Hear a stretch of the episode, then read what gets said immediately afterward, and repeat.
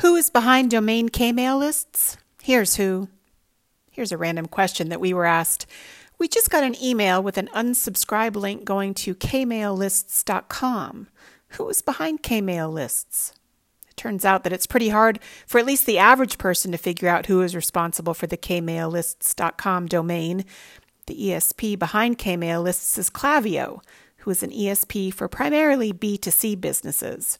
In fact, they are a primary competitor to Shopify, who used to dominate the B2C or business to consumer and D2C, direct to consumer ESP space.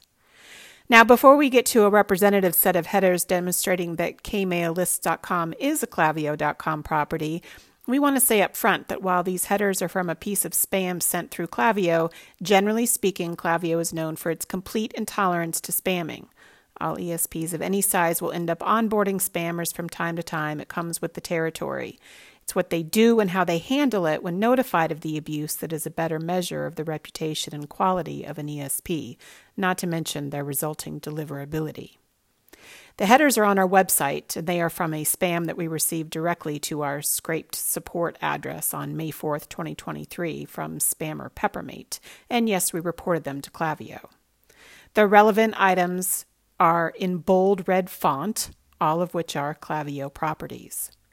To see the headers, visit our website at gettotheinbox.com.